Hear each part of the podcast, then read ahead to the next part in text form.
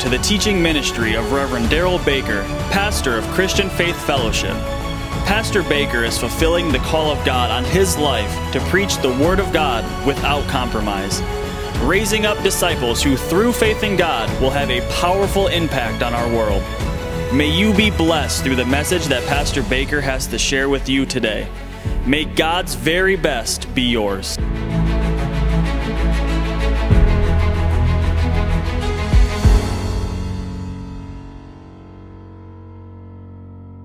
Back to Romans 12. Come on, back to Romans 12. We're getting close to concluding this little series on thinking like God thinks. Understand what's so unique about this is before you got born again, Bible is foolishness to those who are perishing. But once you get born again and the Holy Spirit comes to live in you, now God by the Holy Spirit can make it make sense to you. We're not talking about just mental assent here. Renewing of the mind is a transformation in the way you think, the aspect of your soul, mind, will, and emotions. And really, all you're doing as you renew your mind is you're providing a way for the new you to come out. What we want to do is be dominated by our spirit, just like our guys are learning in our Total Man series by Dr. Summerall. But to do that, to see this transformation in our life, our minds must be renewed. The great part about it is we can think like God, and if we think like God, what does that mean? We can act like God. I want to challenge you this morning before we ever look at a single verse to think about this this week. I want you to look at your life. I want you to think about aspects of what you do week in and week out. I want you to look at what you do, things that you experience in your life, things that happen, different experiences, different things, etc. And I want you to think about what in, what in my life am I doing that God clearly would not do? Are there certain little things in the way I act, things I say, things I see, things I think about, etc., that God would not do. I guarantee you what you want to do as a believer is never think you've arrived. I don't need this message. I'm already living like God. The Bible says your mind needs to be continually renewed till Jesus comes back. So you and I need to constantly work on keeping our minds renewed to the Word of God. Amen? But what, what our mind does, our thinking does, is it causes us to say things. And those words begin to lead us down a pathway in life of how we're going to live. But thank God we can actually think like God and therefore do what? Live like God by bringing this new man out. Romans 12, 2, we're just going right to verse 2 today. And do not be conformed to this world. If we're conformed to the world, the new man's not living through us. The new man's already on the inside, the real you that's been born again obviously is not conformed to this world, but therefore, if we allow that new man to dominate, we are not going to live like the world, sound like the world, look like the world, act like the world. You won't have to deal with fear, worry, any form of frustration, uh, aspects of what are obviously wrong forms of anger. I mean, oh, there's a righteous anger. You know, even God gets righteously angry at things he sees that hurts people's lives. Do not be conformed to this world, but be transformed. The transformation takes place by the renewing of your mind. Now, the phrase renewing, and especially the word renewing there, is an ongoing, continual process. It never has any aspect of a of that that verb form of that word has nothing to do with you've arrived at some state in this life. It's a constant, ongoing thing. It's a part of our lifestyle. Be transformed by the renewing of your mind, that you will then do what? Prove what is the good and acceptable and perfect will of God. All of us can get better at becoming living proof of what is the good, acceptable, and perfect will of God. The more you walk like God, the more the world's going to take note of it. The more you walk, like God, the more people are going to notice something different about you. They did about Wigglesworth. They did about Hagin. So even though you might think, well, I'm not living in sin or I'm not doing anything bad or whatever, how often do people just come up to you, attracted to you, wanting to know what it is it about your life that seems so different? There's just something about you. I can't, I don't know what it is. But I'm just telling you, whatever you got, I want. I'll tell you what, when you get to that point, you are really walking like God. Because people were drawn to Jesus, right? They were drawn to Him. They were drawn to Him not just because of the miracles, but because of the very glory, the very light that they saw shining forth from Him. The more you walk like God, the more the world's going to see the glory of God on you. How many know we have a prophecy in Isaiah 60? We're to arise and shine. That the glory of the Lord is risen upon us, the church, right? And when that glory is shining forth, what does it say will happen? Even the Gentiles, those that don't know God, will be what? Drawn to your light. So I'm going to tell you, unless that's happening on a continual basis, we still have some transformation to go through. But thank God we can do it. So again, this is walking like God by how? Thinking like God. Verse 2 says that we do this, this transformation, through the renewing of our mind, so that we then again prove what is the good, acceptable, and perfect will of God. Another way to say that, like I've told you from the Greek language, is you become living proof. You become living proof of what is the good, acceptable, and perfect will of God. So the whole point of this verse is to say if we renew our mind, renewing our mind does what? It brings the God like man out. Within every one of us is a God like man, including the power of God, the anointing of God, the Holy Spirit, who is one with our spirit. We want to see that very presence come out as well, and that will the more that we walk like God on this planet. You'll be able to do the very things Jesus did. Ephesians chapter 4. Ephesians chapter 4. One of the things about the gifts of the Spirit, a lot of people don't know, is that yes, we have to desire them, but you basically have for the most part. How many know about the gifts of the Spirit? The 12 manifestation gifts of the Spirit that help us to walk like Jesus walked, to be able to do miracles, to be able to have words of wisdom, words of knowledge, discerning of spirits, special faith, supernatural faith. Uh, the actual faith to do what? Again, to work miracles, including raising the dead. You can't raise the dead just because you think you can. You can't raise the dead without the working of miracles and the gift of faith in operation. But guess what you can't do? A lot of people kind of think, I can just turn these gifts on and off. No, you can't. They're distributed as He wills. And a lot of people then, guess what they try to do? Because they have such a desire to operate in the gifts. I said there's two camps on the gifts of the Spirit. One is there's people so zealous, like the, the Corinthian church, for the gifts, they get in error. They try to manifest them, they try to work them on their own. They try to actually, in some way, manipulate the Holy Spirit to manifest these gifts through them. So then they begin, without realizing it, to give in to familiar spirits. They hear words given. Oh, this must be the Holy Spirit. Give me a word of wisdom, word of knowledge. I certainly didn't have it from my own understanding, and it just came to me. Doesn't mean it came from God. And you got to understand that a lot of times, if you get off on the wrong side of wanting the gifts of the Spirit so bad that you're going to find any way to function in them, I'll guarantee you what, you're going to get off into error. The other side is to say we just deny them. We don't even want them. We don't even act like they're there. But God wants them functioning through the church. Guess where the primary purpose of the majority of the gifts of the Spirit are functioning? In the context of the Bible, outside this building out into the world, when you're out there around other people. That's where God wants us to be impacting people's lives. Amen? Now, you don't have to wait for the gifts of the Spirit to manifest to minister to people. Because if you share the word with them, faith comes by hearing by the. So they can act upon that word just like you can. But you and I got to realize we want to walk in the fullness of what God has for us. Amen? So Ephesians 4 talks more in depth about this transformation process of what we go through constantly as a believer and develop in to be able to not only think like God, but walk like God. In Ephesians chapter 4, verse 17, Apostle Paul said here to the Ephesian church, This I say therefore, and testify in the Lord. So, what he means by that, when he says, I'm not just saying something to you, I'm testifying in the Lord. In other words, he lived this out. This, this was his living testimony. It's like I've told you, I'm not teaching stuff from the Bible because I heard somebody else teach it. I'm not teaching, uh, you know, we've had a lot of great teaching poured into our lives by our spiritual fathers, but I've experienced it. I've lived it. I've seen it work. I've seen it work in my life. I've seen it work through my life. Well, that's what Paul's saying here. When he's saying, I'm testifying in the Lord, he's saying, I'm not just telling you something because I heard it somewhere or somebody told me about it. I am a living testimony to this.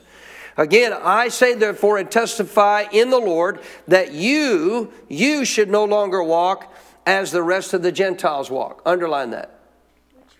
You, we're in verse 17, Ephesians 4.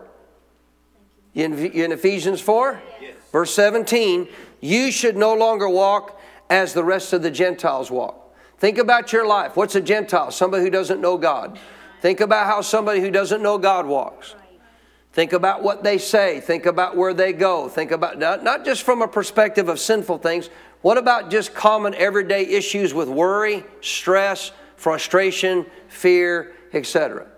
See, it bothers me as a believer to know that there's people that have been in my church for years who are still allowing things to affect their life when they've been taught how to apply the word and to overcome those things. Because the truth is, as we're going to see again, sitting here and hearing a message does you absolutely no good at all. if you don't get serious, listen to every word, hang on every word, take it to heart, and go apply it to your life. That's the people that are going to be transformed. Amen? Renewing of the mind is not just hearing a sermon. Renewing of the mind starts there. Renewing the mind starts by you going to the Word, by you hearing the Word preached. But that's just where it starts. That's just the beginning place.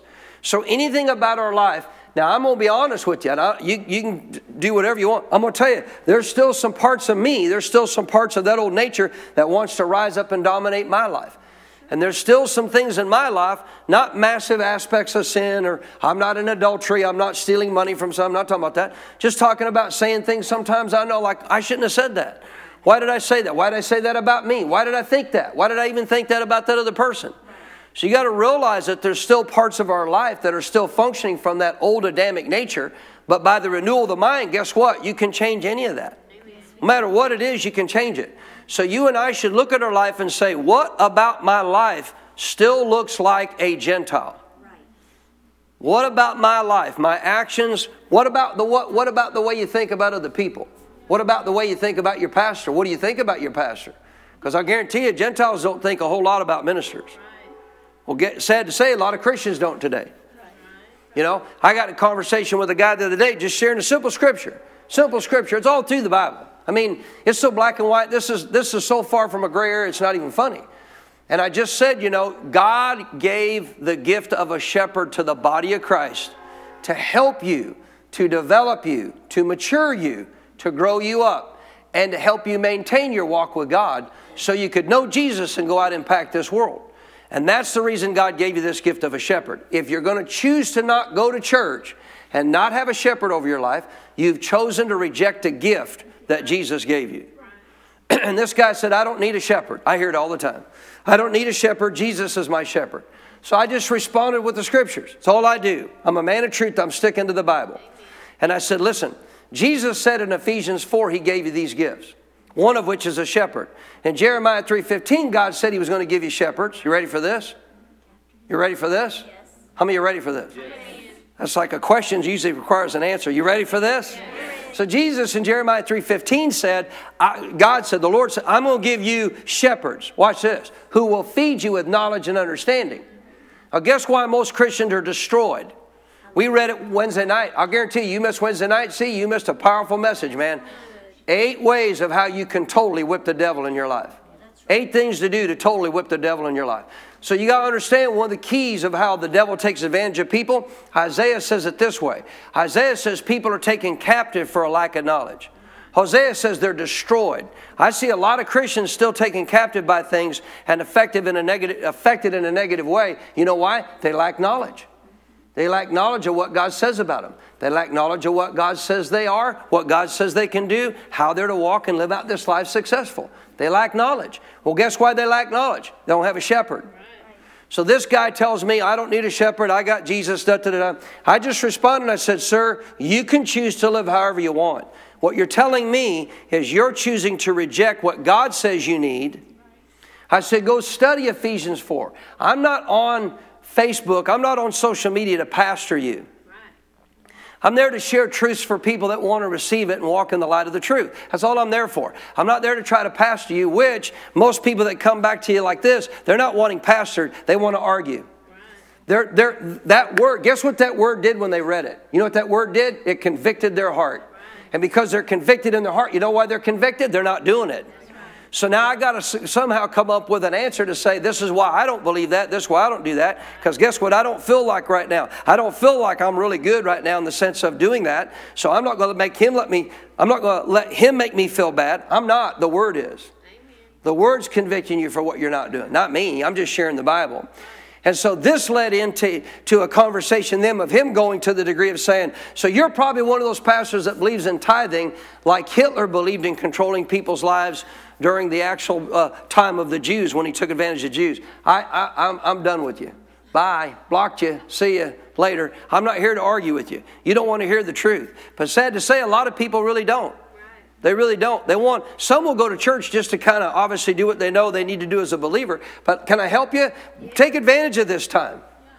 Take advantage of this time. God's speaking to you. God's speaking to you through the scriptures.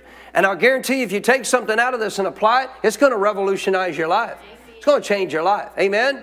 So we got to look at verse 17, how we're living, and say, what about my life still has some Gentile traits to it?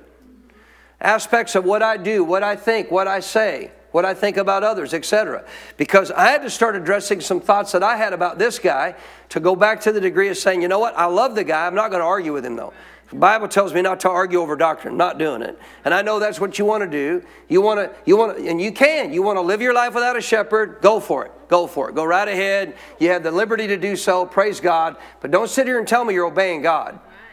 Because you're rejecting a gift. You're rejecting a gift God gave to help you. So you're still living like a Gentile because guess what Gentiles don't have? Shepherds. You need your mind renewed there. You need to go to the scripture and find out what does the Bible say. Verse 18, watch this. Having their understanding. So we're still talking about Gentiles who don't know God. Watch this. Their understanding is what? What is it? It's darkened. What are shepherds to do? Give you knowledge and understanding. Well, again, a Gentile who doesn't know God, their understanding as it relates to the things of God is darkened. You know why? They don't have the Holy Spirit to reveal the Bible to them. They don't have that Holy Spirit living in them like you do. So this understanding to them is darkened. Underline this being alienated from the life of God. Now, you are not. Amen. You are not. They are because they're not born again. They don't have access to Zoe life yet until they get born again. The moment you get born again, guess what comes to live in you? Zoe life. Say, I have. Come on, like you mean it, I have access to Zoe life. What's that? Life as God has it. Now, see, they have a reason for not living like that because they don't have it. They're alienated from that life. They don't know God yet, but that's not your excuse. That's not why we should be living like Gentiles because we have access to that life. So he says that they are alienated from the life of God because of the ignorance that is in them, because of the blindness of their what? See, their hearts are blinded to the scriptures. Yours are not. Now, wait a minute. You can hinder your heart from receiving the scriptures multiple ways. We're going to talk about it in a minute again. But guaranteed, your heart has not been blinded from the scriptures. You have a teacher called the Holy Spirit. A lot of people will go to run to First John. Oh, I don't need the pastor because I got the Holy Spirit. Bible says I got the Holy Spirit. No, I don't need anybody to teach me. I need no man to teach me. Why again that did he give you gifts of the fivefold ministry? If you need no man to teach you, you got to put that in the balance of the whole of Scripture. You can't take that one verse and say, I don't need a teacher. Then we're eliminating everything else the Bible said in the New Testament about being taught the Word of God. So clearly, He's not telling you you don't need somebody to teach you. He's saying He's not your ultimate teacher. I'm not your ultimate teacher. I said, I'm not your ultimate teacher. I'm a, purveyor, a purveyor of truth. I, I am an echo. Every good pastor, every good minister, every good believer is an echo of God. I'm not giving my opinion. I don't want to give you my opinion. I'm just telling you what God says in His Word. But guess who brings that alive in you? Not me. Holy Spirit does. Say, thank God I have a helper. See, Gentiles don't. So they have an excuse. They have a reason for not living the God kind of life because they don't have it in them. They don't have access to it yet, and therefore their hearts are still blinded. But say, not mine. 19, notice this, still talking about these Gentiles who, being past feeling, how is it people can do what they do and it doesn't even seem to affect them? Because they're so blinded and so hardened in their heart to, because of sin that in many ways they aren't even affected by the things they do. We were talking about this yesterday when we were talking about, you know, the Vietnam veterans and stuff, and I know from talking to Pastor. He said, I was such a demon possessed, demon driven young man, I wanted to hurt people bad and therefore the opportunity to be able to go into the military at the time and go to Vietnam and get paid to do it. See, for you, some of you are like, you're kidding. There's people like that? Oh, yeah. Oh, yeah. Why? Because they don't know God. They don't know God. What's in them? Hatred. Not everybody, but I'm just saying it's part of that old Adamic nature. Amen? And to him, that hatred had manifested, that hatred had flourished in his life. And so realize his whole reason for going in the military. He'll tell you himself, I'm not bringing out something that's a private matter. He's publicly said it many times. The only reason I went into, into the military, into the Marines, is because I was going to get paid to hurt people. And I wanted to hurt people. I'm going to tell you why people do that demon possessed, blinded by hatred, blinded by evil. But thank God Jesus came to his life. Don't look at Pastor Barclay when he comes like he's some evil man. That's who he was pre Christ. We were all somebody, obviously, wasn't very good pre Christ. So, so clear, yeah, that man died. Exactly right, Kathy. 19. So again, these Gentiles are even past feeling, past feeling, doing things that are just abhorrent beyond what even most people would think of you know be an aspect of any form of compassion with people notice they have given themselves over to what lewdness to work what all uncleanness with greediness now wait a minute that's gentiles who don't know god that's not you so any of that should not describe me and you any of that not, should not describe how we think what we do how we live at all why because that's not us say that's not me now why is he bringing all this up i'm going to show you verse 20. But you have not so what? Learned. Underline that, please. Learned Christ. That's more than being born again. Yes, it is. See, that's more than being born again. He didn't say, but you have not so walked in such a lifestyle because you're born again. No, he said, you've not learned this lifestyle from Christ. So he's talking about the fact that if you've been born again and taught the Word of God, that's not the kind of lifestyle you've been taught. You've not been taught it's okay to keep living this way. You've not been taught it's okay, not in this church, I'll guarantee you. You've not been taught it's okay to keep living like a sinner even though you're born again because it doesn't matter. It's not what we teach here because it does matter. Why does it matter, by the way? Hurts your life. Hurts your life. The wages of sin for the believer is the same as the wages of sin before you got born again. It hasn't changed. The wages didn't change because you got born again.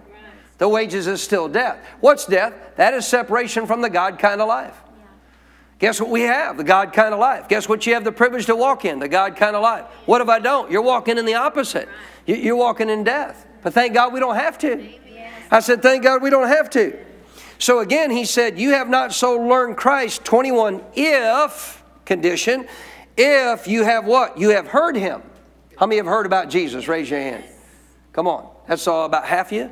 How many have heard about Jesus? Let me see, have you heard about it? So you qualify there, you heard about him, but notice the second part. So not only do you got to hear about him, get born again, watch this. And you've been taught by him as the truth is in Jesus. Think about that. Think about that. As you've been taught by him. Who? Jesus. Well, you're teaching us, Pastor. Really, I'm just simply speaking on behalf of what Jesus, the Word Himself, says. When you speak the Word, who's really teaching you? Jesus is. Who's the Word? Jesus is. He's the Word. So if people are really teaching you the Bible, what it says, guess what you're receiving? You've not only heard about Jesus, you've been taught by Him. Say, I've been taught by Him. Now, it's easy to see today. I guarantee you, if you've never got this book, you ought to go get it. Pastor Barclay, several years ago, wrote a new book. It's been out for a while now. It's called The Missing Red Letters. The Missing Red Letters. And he, all he does, he goes through what Jesus taught in the red letters of the New Testament, of the Gospels. I'll tell you why they're missing today. I'm going to tell you why. Because a lot of ministers today, even believers, are saying, uh, eh, eh, eh, back to this gentleman I was talking about in relationship to the aspect of a shepherd. Then he brings up tithing.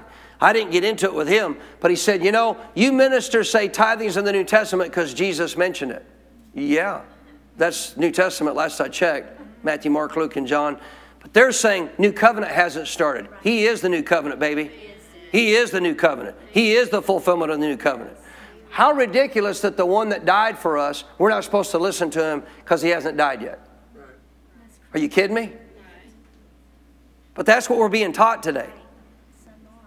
Not here. That's what Christians are being taught today. They're being taught, well, what Jesus said, that was under the old covenant. So we don't abide by what Jesus taught under the old covenant. We abide by what we're now taught in the epistles after Jesus died and was raised from the dead. So you're saying we ignore the Son of God? No. We ignore him. Okay. Guess what Jesus said? Ready? This is can you see? Let me show you why let me show you why people and ministers want to cut out the red letters today. You ready? Yes. That's three of you. That was a question again. You ready? See, I say that to get a response, make sure I keep you awake. Right? Jerk your attention, grab a hold of you. Good, pre- good preachers know I got to keep your attention. Listen to this. Jesus said this. He said, You know, it was said of the old covenant, you shall not commit adultery. But I say, Oh, Jesus is going to add something to this. I say, if you even look with lust, you've committed adultery. Well, see, we don't have to go by that because guess what? That was still under the old covenant. Jesus hadn't died yet, he hadn't been raised from the dead. So, guess what? Guess what, guys? Guess what, girls? You can just go look at everybody's body parts and lust all you want because that was under the old covenant. Now, the amazing thing is, these same ministers who tell you parts of what not to listen to that Jesus said, like tithing, like tithing, Don't listen to that. But oh no, we don't commit adultery. Well, Jesus said, come on. So you don't pick and choose what part of Jesus said you like and you don't like. If you want to walk in Zoe life. If you want to live a life like God. Can I get a better amen? I mean, I'd hate to have anybody raise their hand to this, but seriously, is there anybody in this church that believes you don't take what Jesus said and apply it to your life? Because if you do, you're wrong. He was the master. He was our model. He was our example. He's our best friend. And He revealed to us how to live this life. Right? Old covenant, under the old covenant, the law. Guess what? The only way you commit adultery is if you're actually caught in the act. Guess what Jesus said in the New Testament? Hey, ladies and gentlemen, the New Testament didn't bring a lower standard into being. You listening? It didn't bring a lower standard into being. Jesus said, That's what was said under the old covenant. I tell you. So, what is he saying? I'm the new covenant. And I tell you, if you even look with lust, guess what you've done? Guess what you've done? Without even committing the act with the person. Higher standard under the New Testament, not lower. You know why? Because you got the Holy Spirit living in you to do this. You got the Holy Spirit living in you to empower you this way. See, people get nervous about this stuff. Oh boy, here we go. We're going to get in bond. I have a question. I have a question. What are we talking about? What are we talking about? What are we talking about? Everybody say it out loud, please. So if we think like God, how will we live? Like God. What does that mean? I won't look with lust. You think Jesus walked around looking with lust? No. It wouldn't be great to be free from that? But you can. Just got to think like God. Just got to think like God. You ready for one more? I'll only do one more because, the sake of time, some of you looking a little peaked, so I don't want to, I want to frustrate you too much. I want to get back to my message. Listen carefully. Jesus said this. He literally said, So under the New Testament, Moses permitted and granted a certificate of divorce. But I say, see, people in marriage situations don't like this, that aren't good. He said, I say, unless there's been a commitment of adultery in that marriage, he said, you'll not grant a certificate of divorce. Huh? Now, there's one thing added in the New Testament as well. And in the New Testament, also added to that is if somebody departs from you, guess what you can't do? You can't force them to stay. You can't force somebody to stay in a covenant that doesn't want to stay in a covenant. Now, get mad at me, throw stuff if you want. I'll take it. It's okay. But I'm going to tell you right now, that's the only two reasons biblically the Bible says you have a right to walk away from a marriage. Thank you. For, see, look how quiet it gets. No amens on that. Not one amen on that. That's the Bible. Well, I've made a mistake. Then, but well, guess what? You didn't make a mistake. You sinned, which we've all sinned. And if we've done it, guess what we should do? Repent. How many know God will instantly forgive you? Thank you, Jesus. It's not an unpardonable sin, folks. But see, we got to look at this for what it is. See, modern day Christianity doesn't want to tell you that's a sin. The Bible says it is. What's the sin? What's a sin? What's a sin? It's not living like God lives. It's just missing the mark. How many know we've all done that in different parts of our life? So if we've divorced for the wrong reason, guess what we should do? Repent. Come on, somebody. But if you repent, what's that mean? I ain't doing that again. I may have made that mistake once, but I'm not going to do that again. So don't go get remarried thinking if it don't work out, I'll divorce.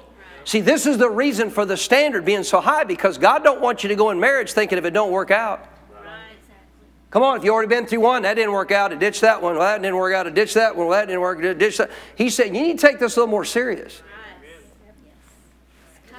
Don't look at your past. Tell your neighbor, stop looking back right now. Some of you are already looking at your past.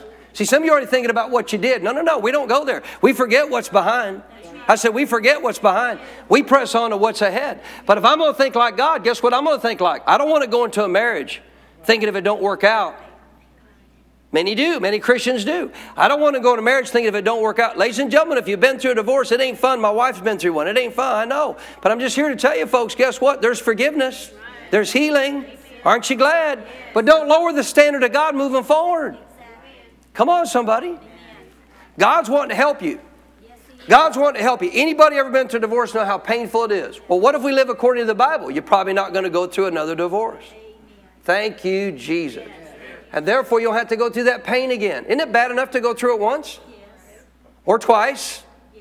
But guess what? You don't have to. I said you don't have to. We should that all Jesus is saying in that statement, okay, so Moses, you know why he said he, he granted a certificate of divorce? Because of the weakness of your flesh. But guess what? You're now born again. You're now a child of God. You now got the power of God living in you. Yes, we do. See, some of you have been through divorces and you're already looking at me with that sad, you know, upset. Get off of that. Forget your past. I'm trying to help you come up to think like God thinks and live like God lives. Forget about what happened in the past. But it doesn't cause me to now not teach the Bible because somebody went through that. I'm not supposed to speak of the Bible anymore, that Bible teaches it. Why did he say he gave it? Because of the weakness of your flesh. But I say, without adultery committed, guess what? Them obviously giving their love to somebody else they shouldn't have he said you should not divorce. What's he saying in that statement?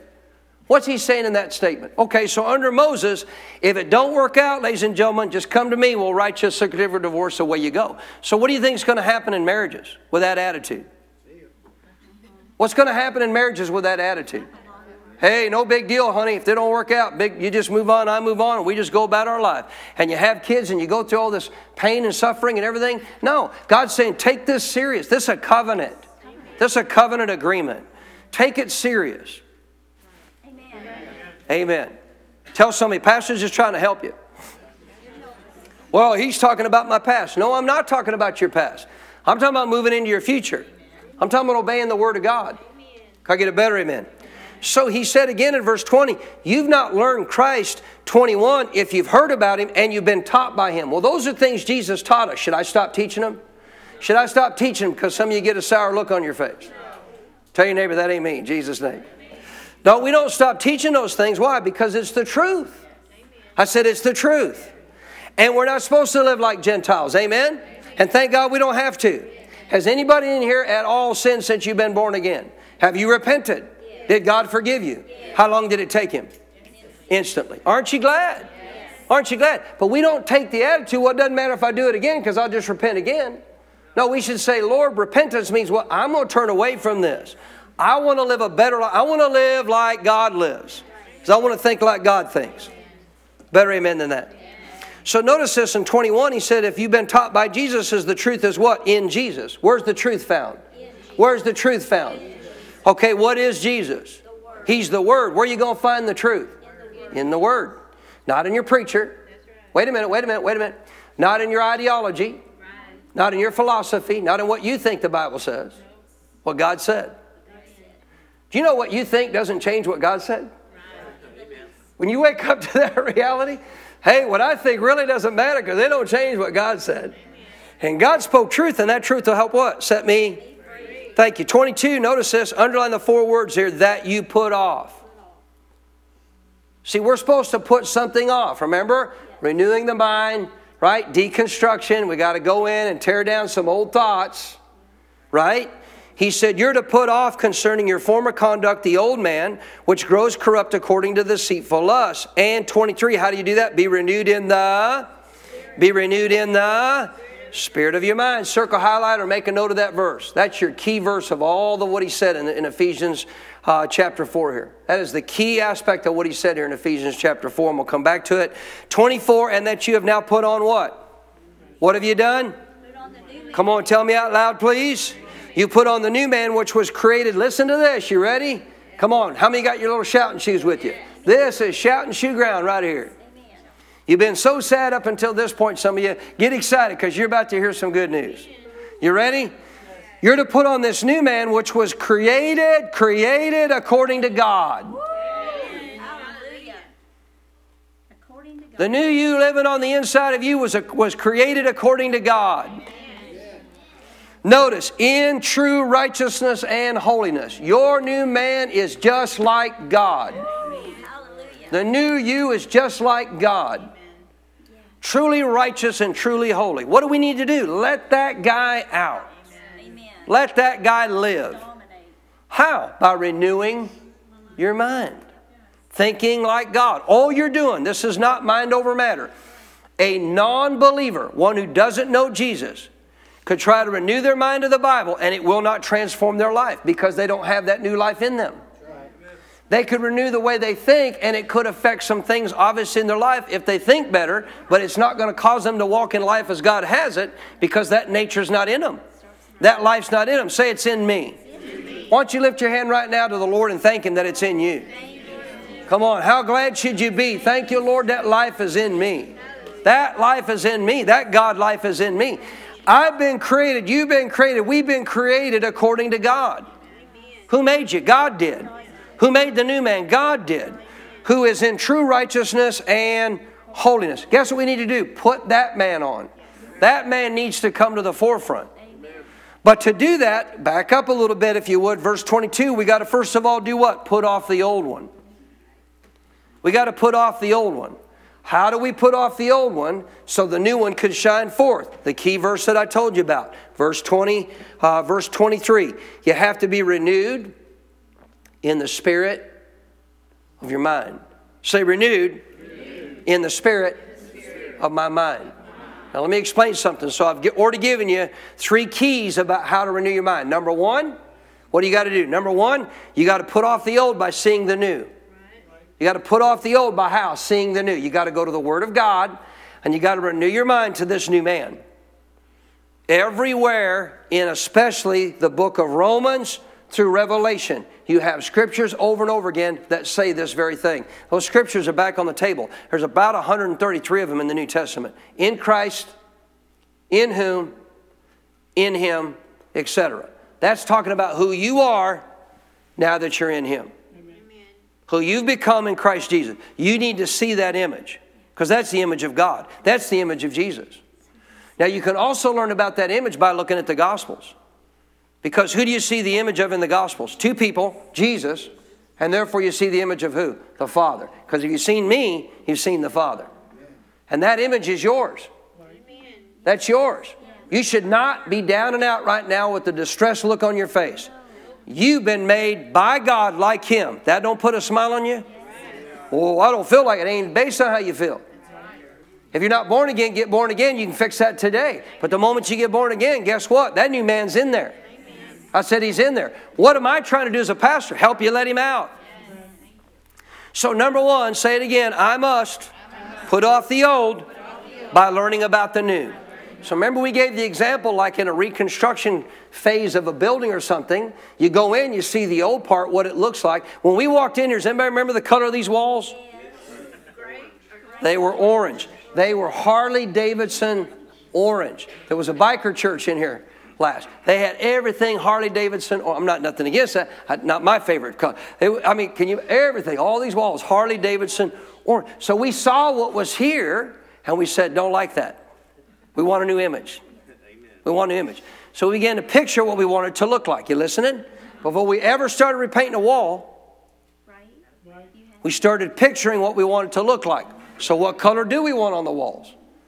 Many of you may say, Well, I don't like these colors. Well, that's okay. I got to choose them. I'm the pastor. Glory to God. Sorry if you don't like them, but we like them. They're kind of neutral. But the point, but point I'm trying to make, simple point is, you don't get to this, right? You don't get to this without first of all getting rid of what was there. But wait a minute, but you don't get rid, get rid of what was there until you first of all picture in your mind this.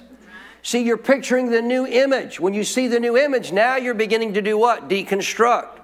You're beginning to see, wait a minute, that thought's not how God thinks. That's not, the Bible's clear. God doesn't think that way about himself. God doesn't say those things about himself like I've been saying about me. Come on. God don't do those things because I'm seeing the image of God, how he lives. That's not how he lives. I'm doing that, but that's not what he does. So I'm seeing a new image. And when I see that new image, I got to continue to renew my mind to that for transformation to begin. Say begin. So all you're doing is you're identifying what's got to come out. Seeing the new image won't change it.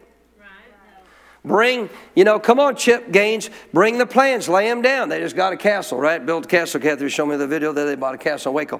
So they lay out these plans. You see everything that was supposed to look like, but you know what? Looking at the plans don't take out the, the old. Does it? I said, does it? But you don't know what to take out yet till you have the image. So why do we go to the image? To see what needs to come out. When you look at the image in the Bible of who God made you to be, say He's in there. Everything about that Bible that talks about who you are in Christ, that He's in there. Whether you realize it or not, He's in there. You start seeing that image and you start seeing things that don't mesh up with that image on the outside, you say, that's what's got to come out.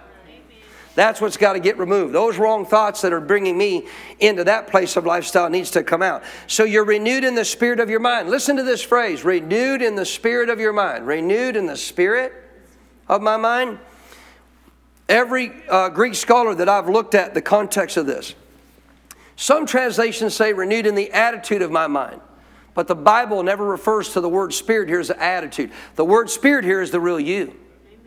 It's pneuma, it's the new you, it's the new man on the inside. What am I renewing my mind to? It's almost like this verse was written out in, in a sense for us in English ways in a, in a reverse fashion. I'm to renew my mind to the new spirit. That's what it's saying. You renew yourself to the spirit, Of, you renew yourself to this new spirit of your mind. The renew, renewing my mind is to the new what? The new spirit inside me. So what I'm doing is I'm taking my mind to realize I'm what? I'm a spirit. That's one of the first things you should renew your mind to. I'm not a body. Think about everything that relates to your soul, your reasoning faculties. How about when you hear a message? What are you reasoning? Are you getting mad at the words that are being taught to you? Let me help you. That's your old Adamic nature. That's the part of your, your old Adamic nature that don't want to submit to God. If you're hearing the truth and you're getting mad about it, that's that old Adamic nature. You're going to let that rule you? So now you're going to shut your mind off to hear the Word of God and miss out what God has for you. A lot of Christians do it. A lot of Christians do it. I've sat in many services, had my pastor sting me. He didn't, the Word of God did. But when it does, I remind myself, that's that old nature, Daryl. I need to hear this. I need to change this about my life because that ain't good. How many you know the Bible says love your enemies? How many of you doing that? Supposed to be. I said you're supposed to be. But see, if that's a challenge for you, I'm going to show you in a minute, you got to renew your mind there. You got to go to work on renewing your mind there. But you got to realize the new picture, the new image of what I've got to see. So, this being renewed in the spirit of the mind is simply saying this I must become renewed to the fact I'm a spirit being. And who is that spirit being? What does he look like? What does he sound like? What does he think like? Do you know your spirit thinks? You listening? Holy Spirit bears witness with your spirit. Your spirit thinks things. Your spirit knows things. Come on, somebody. Your spirit sees things you don't see. Hallelujah. So realize this isn't the real me. Turn to your neighbor and say, This isn't the real me. I'm on the inside of here looking out.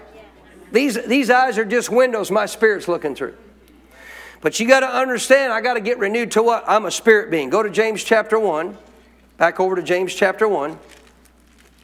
So let me help you further again with this renewal process. James chapter 1.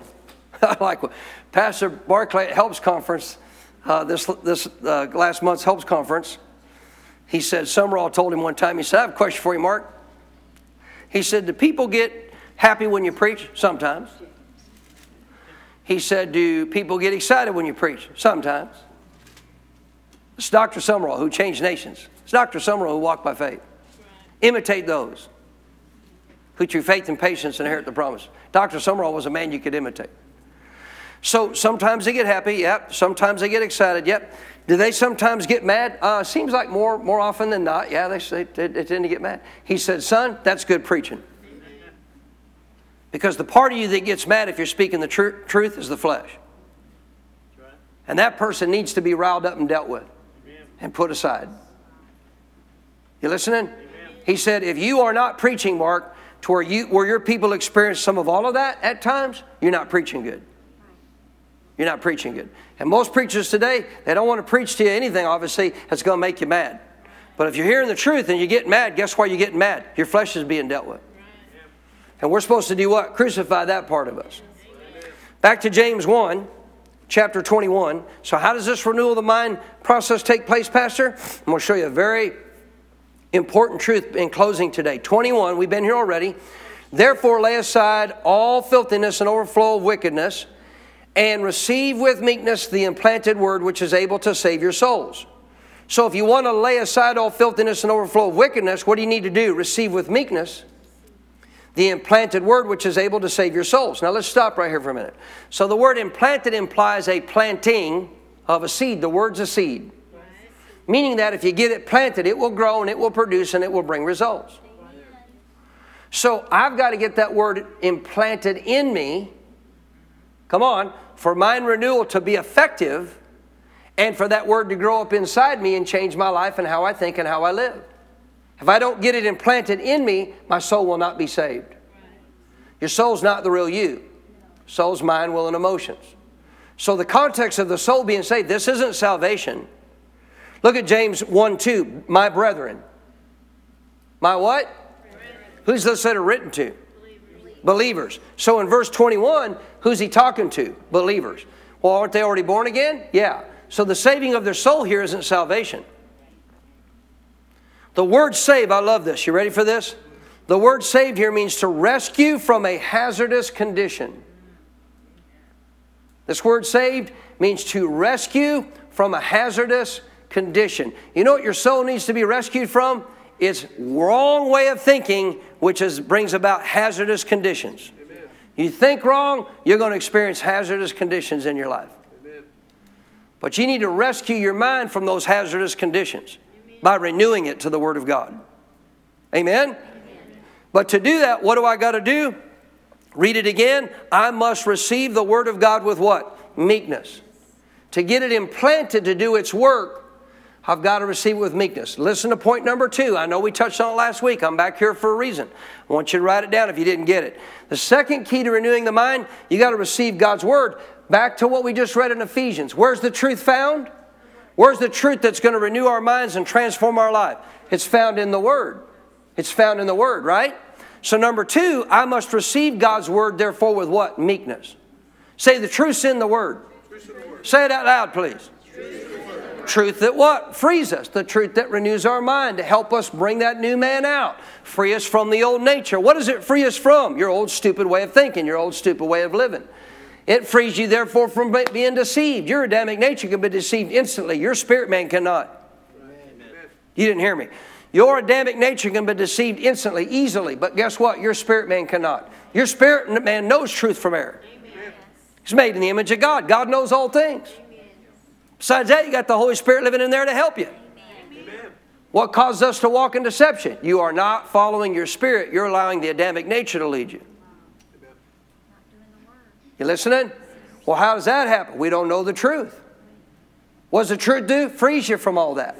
Say, I got to live in the Bible. You're not going to live in the Bible, just sit back, take a nap while everybody else is here getting, getting rid of the word, receiving the word. But don't, please don't snore because you'll, you'll cause them to be disrupted. But if you're not going to live in the Bible, you're not going to renew your mind. Because that's where renewal of mind takes place. Right? So get this. The truth is how we renew our minds to the new man to let the new man out. But I got to receive the truth with what? Meekness. So what does that mean? Twofold. So meekness means I recognize, let me define meekness for you, and then we'll give you the twofold application of it. All right? Here again is the definition of meekness. You ready? That's three of you. Praise God. Meekness does, you know, you ready? Is a question like I've asked it about six times so far. Meekness does not exalt oneself nor belittle. Get that. Meekness doesn't exalt, but it doesn't belittle either. You constantly put yourself down for the way you've been living, the way you've been doing things, etc. I'm going to tell you why. Because you're not receiving the Word of God with meekness. You're not accepting who God says you are. You're going by what you're doing. You're going by what you see of the outward man. That's not you. I said, That's not you. This outward man is a vehicle, this body, and your soul that just gets you around. You're not that, that person, you're a spirit. You've been made by God. We learned last week in John 17 in Jesus' prayer, you're one with God.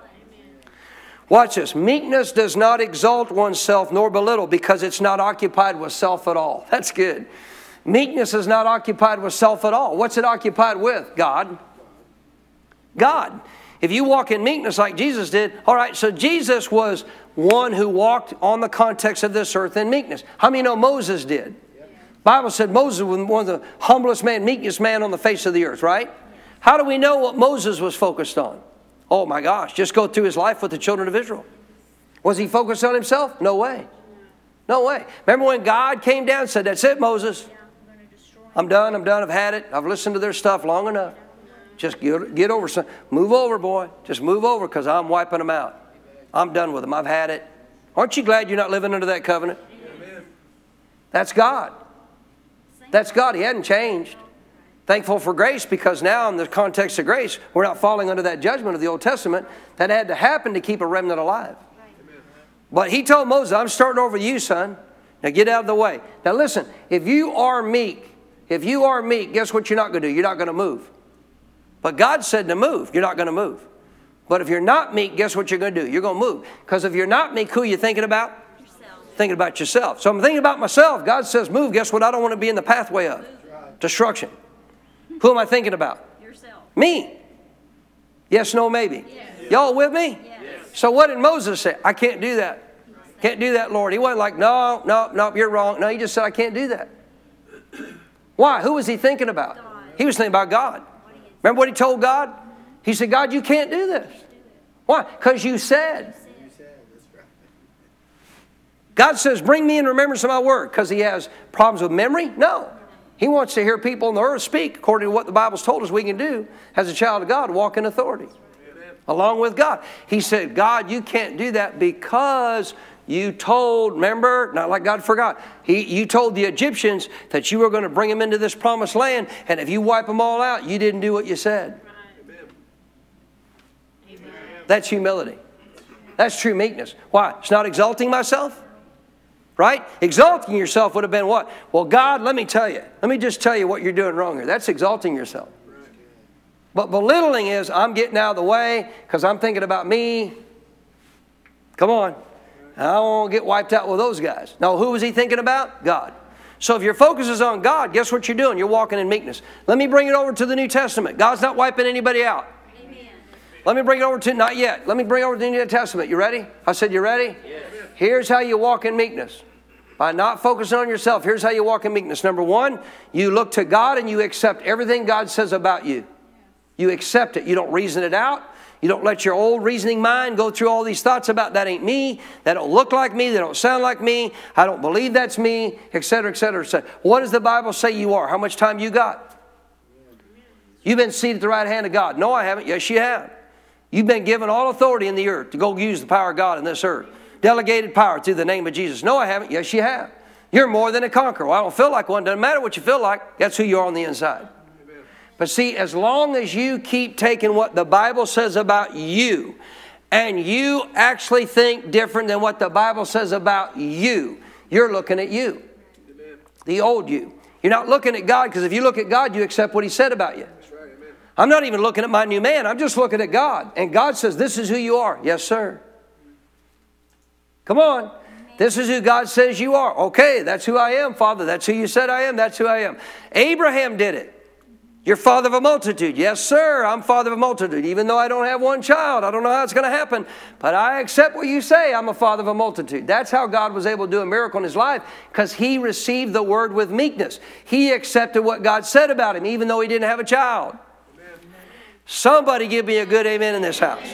So, number one, to walk in receiving the word with meekness, how many want your mind renewed? It won't happen if you don't receive the word with meekness. I've got to accept everything the Bible says about me no matter what. I got to stop trying to reason it out. Right?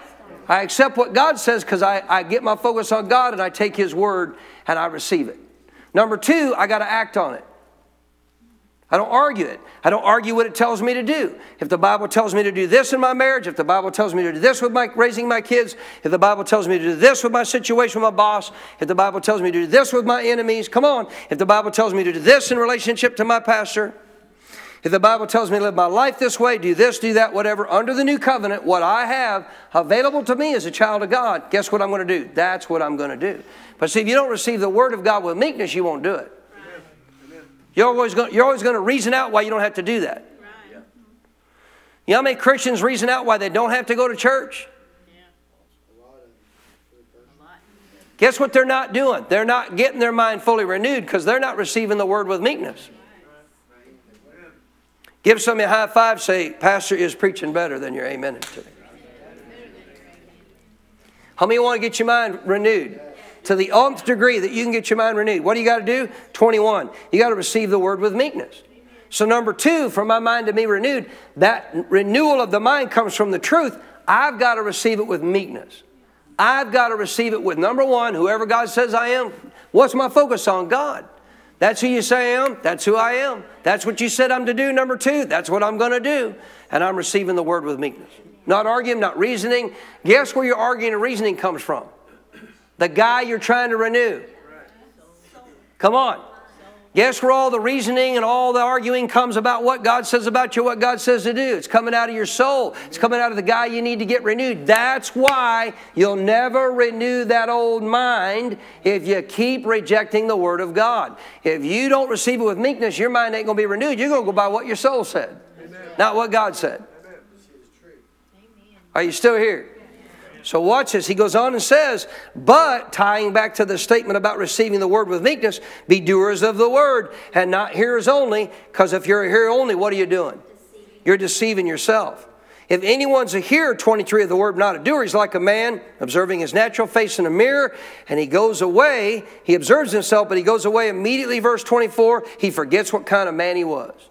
The less you apply the Bible, the less you're going to walk in the new man. Guess what you're looking at when you look in the Bible? In the context of the New Testament? You. An image of you. You're looking in a mirror. You're seeing who God says you are. But if you don't do what it says, you'll walk away and forget who that guy was. Thus saith the Bible. But watch this. You ready? 25. He who looks into the perfect law of liberty. The law here is not the Old Testament law. The law is God's word. God's word is a law. It ain't going to change. Heaven and earth will pass away. His word will never pass away. And that law, that word is what? It's liberty. It brings freedom. Say freedom. So notice this. He who looks into this perfect law of liberty and is not a forgetful hearer, but a doer of the work, this one will be what? What will he be? What will he be? Tell me. Come on. Shout it at me. What will he be? Shout it at me. Well, guess why you'll be blessed? Because God's blessed. You're going to live like God. God's not cursed. God's blessed. You can walk in the same blessed life. But you got to be what? A doer of the word. So again, number one. Huh? I think that means it's time to quit preaching. Say number one. Say number one. Say this to renew my mind. Once you get this, to renew my mind, to grow in God, live like Him, to renew my mind, I put off the old by seeing the new. Now, number two, is you see the new, what do you got to do? Receive the word with meekness. Accept it. Accept what it says about you. Accept what it tells you to do. Amen? Which leads to number three. You got to be what? A doer of the word. One, put off the old by looking at the new. Two, receive the word with meekness. As you do, number three, you become a doer of the word. If you're not going to be a doer of the word, you haven't renewed your mind. Renewal of the mind is not just knowing what the Bible says. You know how many, how many Christians have sat in church for years and know what the Bible says? But that don't mean they're doing it. If you're not doing it, guess what you haven't done yet? You have not fully renewed your mind. Because a doer of the word who renews their mind, recognizing being a doer is a part of that renewal process. I see the old soul wants to do this. The Bible says to do this. If I renew my mind, I start doing what the Bible says. Hello, you start started becoming one who's renewed their mind because you're doing what the Word says. You're a doer of the Word. Can I get a better amen? Go to Philippians 4 in closing today. Philippians 4. This is so awesome to understand and to walk in the light of. And it's sad to realize that a lot of believers are living below the kind of God type of life He wants them to live simply because they don't understand the renewal of the mind or they won't do it. So, really simple again. One, I've got to see how to put off the old by looking at the new. Two, I've got to receive that word with meekness. Accept what God says, and as I receive it with meekness, what do I do? Three, I apply it. I'm a doer of that word. All right? Now, here's another part of what we got to deal with. We'll get into this more next Sunday. But as you begin to go through this renovation process, how many ever watch any kind of renovation show? On television. How many have not ever watched a renovation show on television? So nobody's hand went up now, but none of the other hands went up when I asked a minute ago. So if you've ever watched a renovation or done, have anybody ever done a little renovation? Anybody ever little done a little bit of deconstruction, right? Have you ever got into renovating something and thinking this will be easy? I can't tell you times over Kathy. I don't tell her this anymore. I oh, this will be easy. this will be easy. You know. Five days later. well, wasn't as easy as I thought it would be. You know, kind of ran into some hard, hard things. Didn't plan on this. You know, da da da da da. Are you listening? So, oh, this will be hard, uh, easier. Then you run into some problems, right? But guess what? That's the way it is in dealing with your old life. There's what the Bible calls, we'll see them next week, strongholds. But you've been, given, you've been given weapons. Right? So when Chip Gaines or anybody goes into a place to deconstruct, they got weapons. They got weapons, right? They don't just pull it all apart by hand, right? They got sledgehammers, right? Come on, they got wedges, they got all different kinds of power tools, etc. To do what? Get some of the hard stuff out. You know what you need to do sometimes? Sometimes you got to bring the power tools out. Sometimes you got to bring the power tools out. This is one of those power tools in connection with the Word of God. Philippians chapter 4. Philippians chapter 4, verse 8. Finally, brethren, who's he writing to? Believers. Whatever things are what? True. Whatever things are noble whatever things are just, whatever things are pure, whatever things are lovely, whatever things are of a good report, if there is any virtue, or if there's anything praiseworthy, underline this, please. Underline it. Meditate on these things. What if I don't do that? You're not a doer of the word, so your mind will not be renewed. You listening to me? If you don't meditate on these kind of things, you're not a doer of the word. He just told you what to do with those kind of things. Meditate on these things. Well, I don't meditate. Yeah, you do. You meditate every day. I don't mean sit down like, you know, the yoga people and cross your legs and mm, I'm talking about that. You're meditating on stuff every day. Because meditate just means you're thinking about it. And you're thinking about it over and over and over again. What are we supposed to be thinking about over and over and over again? Look at everything in that list. Can I capsulize all of that in that list in one thing? Praiseworthy. If it brings praise to God, you should be meditating on it. If it don't bring praise to God, you shouldn't be meditating on it. Now, I'll pick this up next Sunday morning. I'll pick this back up next Sunday morning. Once you get this, you ready? Write this down. Number four. This is key. Because as you deconstruct, you're going to run into some hard things. You're going to run into some stuff that is so rooted in your soulish thinking, you don't even realize that you do it all the time. And you think that way all the time. It's so rooted in your old Adamic nature. Number four, you got to meditate on God's truth. Listen, because this is how you reprogram your mind. You got to meditate on God's truth because this is how you reprogram your mind. Your mind's been programmed. It's been programmed by so many false things and so many lies of the world. Some of that stuff gets deeply rooted in you. And to get it out, guess what you got to do? Meditation is how you reprogram. You listening? Meditation on the Word is how you reprogram. You don't reprogram by just hearing it preach and go back out in the world and just keep thinking about other stuff. When you start thinking about all these things that would bring praise to God, His Word, the way He says to live, what He says about you. Whole lot better to meditate on who He says about you than who you think. You start doing that, guess what happens? You start meditating on the Word, you begin to reprogram your mind. There's a reprogramming going on. I want you to get that. When a, when a problem exists with what a computer does and there's an issue within the program, how do you know they got to go in and reprogram the computer? Well, guess what? You got problems called strongholds. You got things in you that got so deeply rooted and programmed in you through life's events, different things, etc. They're not going to come out just by hearing one message. They're not going to come out by just reading one verse. You know what you got to do? Reprogram. So the areas where you see actions that are consistently opposed to how God would live, you just found a place there's got to be some reprogramming.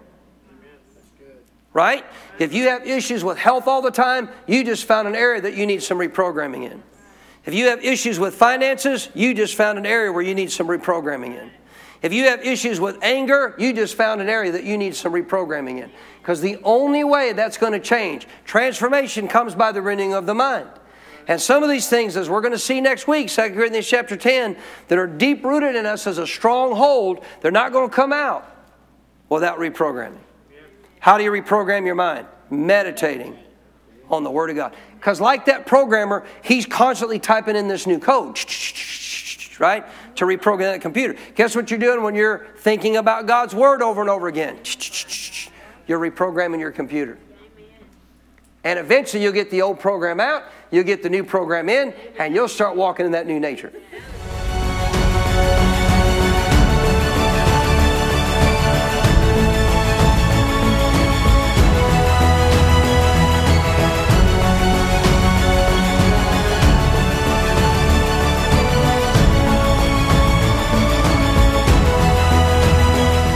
We pray that you are blessed by the message Pastor Baker shared with you today. For more spiritual resources that can help you in your walk with God, or to invite Pastor Baker as a guest speaker, just go to our website at cffchurch.com. You will find additional teachings by video, audio, and printed resources that will be a blessing to you. May God's very best be yours.